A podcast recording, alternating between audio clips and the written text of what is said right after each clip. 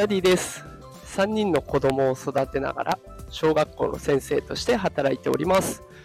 このテクラジでは エーアイ や エヌエフティー といった最新テクノロジーを使った子育てや副業のテクニックを紹介しております。で、朝の時間帯はですね、平日しちじにじゅうごふんからライブ配信を行っておりまして、えー、あとは夕方ごじから通常放送ということで収録配信を行っております。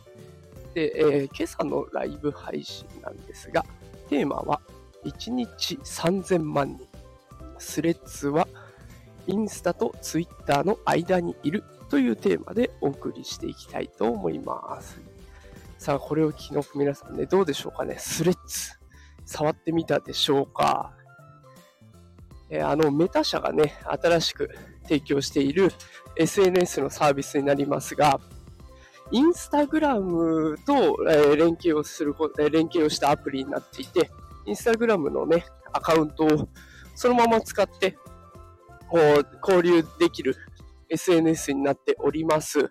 で、スレッズって、あの、私自身ね、昨日から始めたんですけれども、もういちにちでさんぜんまんにんの人が利用しているということで、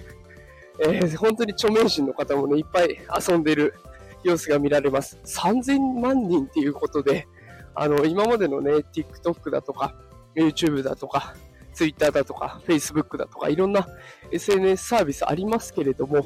まあ、その中でもね、もう伸び方が異常な、いちにちでさんぜんまんにんという異常な伸び方をしている、もう今バズりにバズってる新サービスでございます。で、これ、あの、私実際ね、こう、触ってみて感じたのが、こう、スレッズっていうのは、もともと多分、ツイッターの対抗馬というかね、ツイッターが今ちょっと揉めている状況なので、それに対抗する意味で開発されたアプリだと思うんですけれども、そんなことは全然なくて、ちょうどね、インスタとツイッターの中間に立ってる、そんな存在になっております。で、そう感じた理由をね、この後ちょっとずつ解説していきますね。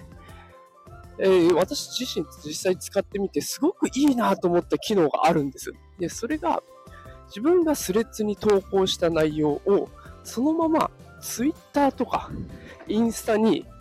転記する、転送することができるんですね。だから自分が発信した内容をそのままツイッターでも投稿できるし、そのままインスタでも投稿できるというような状況になるんです。で、これが本当にありがたくて、でスレッズでいっこ投稿を作ってしまえば、それがそのままツイッターとインスタとっていうことでさんぼんの エスエヌエス に同時に配信ができるという優れものなんですね。まあ、ちょうどツイッターとインスタの掛け渡しになるような、そんな感じです。で、スレッズっていうのをあの実際使ってみると、ほぼほぼ性能はツイッターと一緒ですね。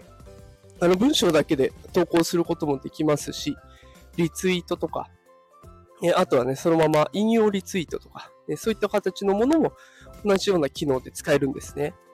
で、もちろん画像とか動画も貼り付けることができるので、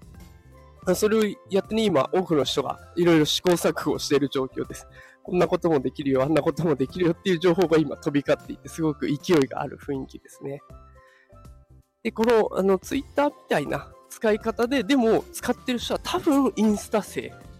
インスタ勢が使ってるんじゃないかなと思います。で、内容を見てみると、投稿してる人の内容を見てみると、すごいね、あの、おしゃれなお菓子の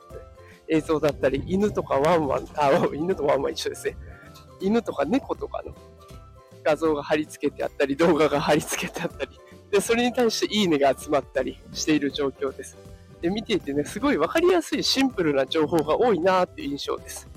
ツイッターはそういう感じじゃなくてテキストメインになってくるので、長文投稿だったり、で、こうスレッドを何個も分けて解説していったりとかっていう、結構専門用語も飛び交っている印象なんですけど、まあ、インスタと違うのはそこかなと思ってたんですが、スレッズはまあどっちかっていうとインスタより分かりやすい情報メイン、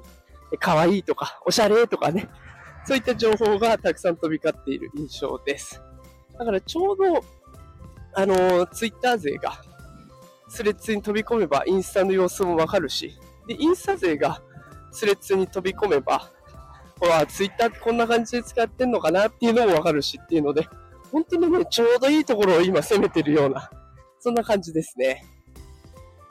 で、あのこれから先もね、あのもっともっと機能が拡張していくという話も出ています。今のところすごいシンプルですね。自分で投稿するとか、え引用するとか、そのまま拡散する、あとはフォローするとか、そういったシンプルなものしかないので、まあ、これからもっともっと機能が増えれば、さらにユーザー数が伸びていくっていうことも予想されるので、ぜひね、今のうちに遊んでみることをお勧めします。で、よければ、あのこの放送の概要欄、アーカイブ残しますので、概要欄に私の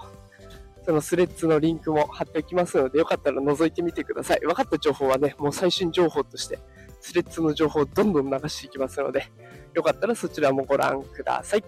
えー、それでは今日も最後まで聞いてくださってありがとうございました。えー、今日も一日暑そうなのでね、体調気をつけてお過ごしください。えー、それでは働くパパママを応援するダディがお送りしました。それでは今日も一日いってらっしゃい。